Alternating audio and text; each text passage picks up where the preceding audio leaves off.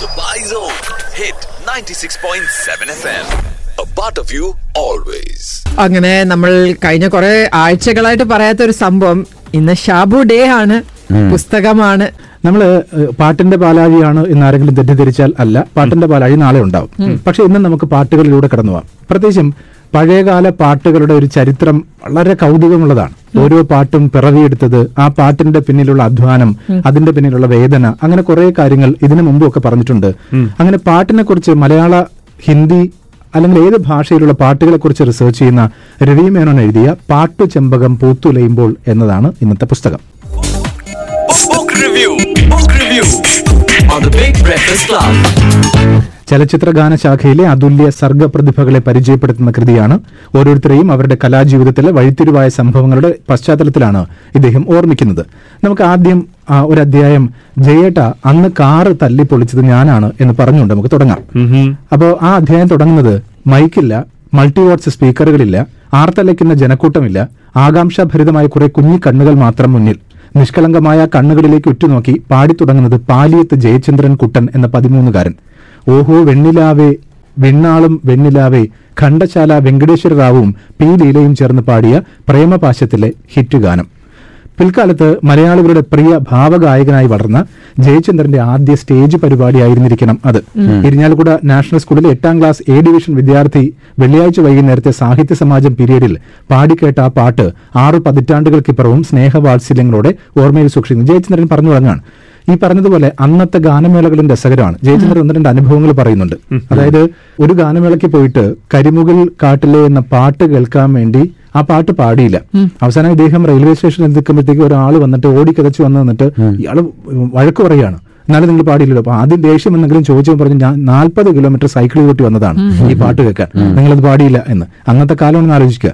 അതുപോലെ വേറൊരു അനുഭവം പറയുന്നുണ്ട്. ഒരു ഗാനമേളയ്ക്കിടെ സുപ്രഭാതം എന്ന പാട്ട് പാടിക്കൊണ്ടിരിക്കുകയാണ്. അതിന്റെ ആളുകളൊക്കെ ഇങ്ങനെ ആസ്വദിക്കുന്നു.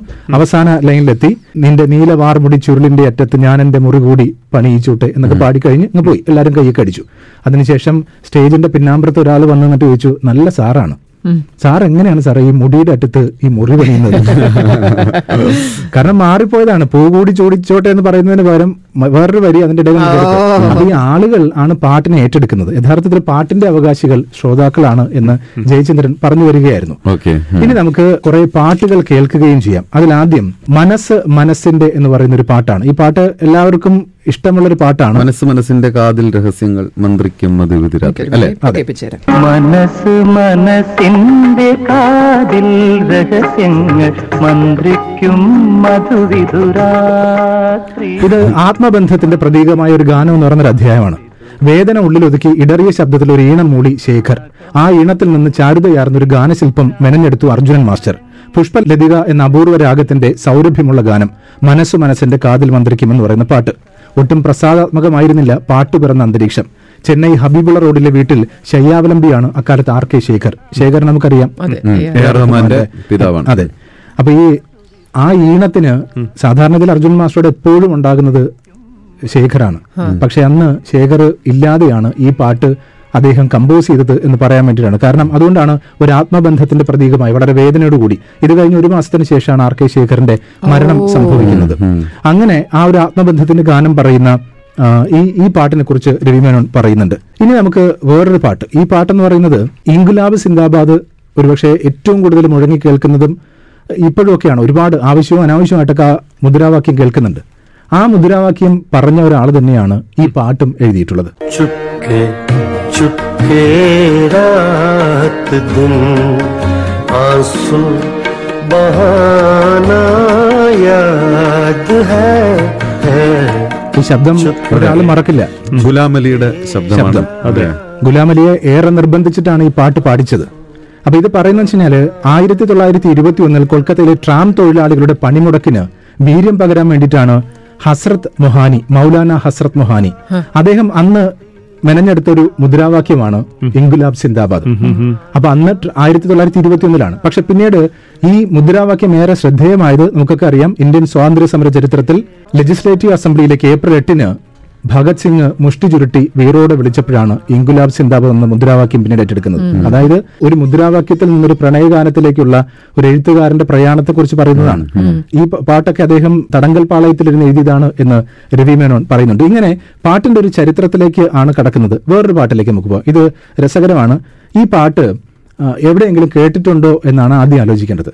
आओ बच्चों सैर कराएं तुमको पाकिस्तान की इसकी खातिर हमने दी कुर्बानी लाखों जान की पाकिस्तान जिंदाबाद पाकिस्तान जिंदाबाद അപ്പൊ ഇത് രവി മേനോൻ പറയുന്ന വെച്ചാല് ഇദ്ദേഹം ദോഹയിൽ പോയപ്പോഴത്തേക്ക് അവിടുത്തെ ഒരു റഷീദ് എന്ന് പറയുന്ന ഒരു പാകിസ്ഥാനി മാധ്യമ പ്രവർത്തകൻ ഇദ്ദേഹത്തിന് ഒരു പാട്ട് കേൾപ്പിച്ചു കൊടുത്തു എന്നിട്ട് വെച്ച് ഈ പാട്ട് എവിടെയെങ്കിലും ഓർമ്മയുണ്ടോ എന്ന് ചോദിച്ചു അപ്പൊ രവി മേനോൻ പറഞ്ഞു ഞാനിത് എല്ലാ സ്വാതന്ത്ര്യ ദിനത്തിലും നമ്മുടെ ആകാശവാണി പ്ലേ ചെയ്യുന്ന ഒരു പാട്ടാണ് അപ്പൊ ആ പാട്ട് രവി മേനോൻ തിരിച്ചു കേൾപ്പിച്ചു കൊടുത്തു അത് ഇതാണ് आओ बच्चों तुम्हें सिखाए झांकी हिंदुस्तान की इस मिट्टी से तिलक करो ये धरती है बलिदान की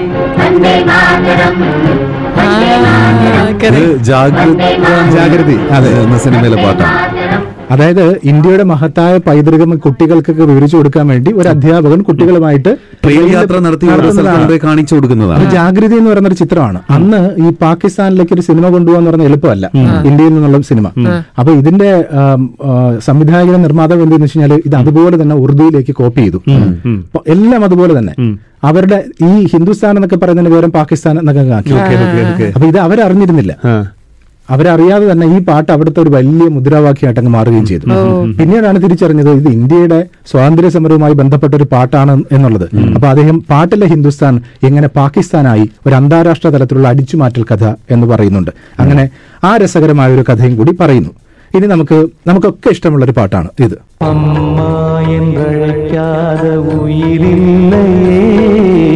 അമ്മാവൈ വണങ്കാതെ ഉയരില്ലേ? മന്നൻ എന്ന് പറയുന്ന സിനിമയിൽ രജനീകാന്ത് പാടി അഭിനയിച്ച ചിത്രം. അപ്പൊ അതിലൊരു തീപ്പൊരു നേതാവാണ് രജനീകാന്ത്. മാത്രമല്ല അന്ന് അറിയാലോ ഇത്തരം വേഷങ്ങളൊന്നും ചെയ്യാൻ.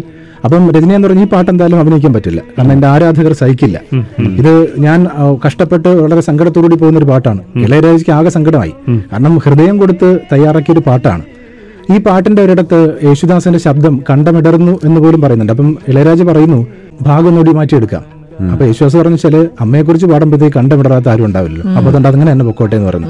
പക്ഷെ അവസാനം ഇളയരാജ് നേരിട്ട് പോയി രജനീകാന്തിനെ പറഞ്ഞ് പ്രേരിപ്പിച്ച് ഈ പാട്ടായിരിക്കും നിങ്ങളുടെ ജീവിതത്തിൽ ഏറ്റവും വലിയ മാറ്റം ഉണ്ടാക്കാൻ പോകുന്നതൊക്കെ പറഞ്ഞ് വിശ്വസിപ്പിച്ചിട്ടാണ് ഈ പാട്ടുണ്ടായത് എന്ന് പറയുന്നത്. മന്നൻ എന്ന് പറയുന്ന പാട്ട്. വാലിയാണ് ഈ പാട്ടിന് വേണ്ടി വരികൾ എഴുതിയിട്ടുള്ളത്. ഈ പാട്ടിന്റെ വരികൾ ഒരു പ്രശസ്തമായ ക്ഷേത്രത്തിൽ കുത്തിവെച്ചിട്ടുണ്ട് എന്നുള്ളതാണ് അതിന്റെ വലിയൊരു പ്രത്യേകത. Okay okay. മാത്രമല്ല ഇങ്ങനെ ഇതുപോലൊരു പാട്ടുണ്ട്. ജനനി ജനനി എന്ന് തുടങ്ങുന്ന പാട്ട് ഇളയരാജ തന്നെ പാടിയ പാട്ടുണ്ട്. ഇനി നമ്മൾ അവസാനിപ്പിക്കുമ്പോഴത്തേക്ക് വളരെ മനോഹരമായ ഒരു പാട്ട്. ഇത് രവിമേനോൻ പറയുന്നത് വെച്ചാൽ ഇദ്ദേഹത്തിന്റെ ഒരു പ്രത്യേകത രവിമേനോന്റെ പ്രത്യേകത ഓരോ സ്ഥലത്ത് പോകുമ്പോഴും അവിടെ കാണുന്ന ആളുകളോടൊക്കെ പാട്ടുകളെ കുറിച്ച് സംസാരിക്കും. അങ്ങനെ ഇന്തോനേഷ്യ പോയപ്പോഴത്തേക്ക് അവിടെയുള്ള ഒരു ടൂർ ഗൈഡിന്റെ പാട്ടുകളെ കുറിച്ച് ചോദിച്ചു പറഞ്ഞു "ആ, എന്റെ കയ്യിൽ കുറെ പാട്ടുകൾ. അങ്ങനെ അങ്ങനെ അദ്ദേഹം ഓരോ പാട്ടുകൾ കേൾപ്പിച്ചു അതിൽ ഒരു പാട്ട് കേട്ടപ്പോഴത്തേക്ക് രവിമേനോൻ തന്നെ അത്ഭുതമായി ഇന്തോനേഷ്യയിലെ ഒരു ടൂർ ഗൈഡാണ്. ഓക്കെ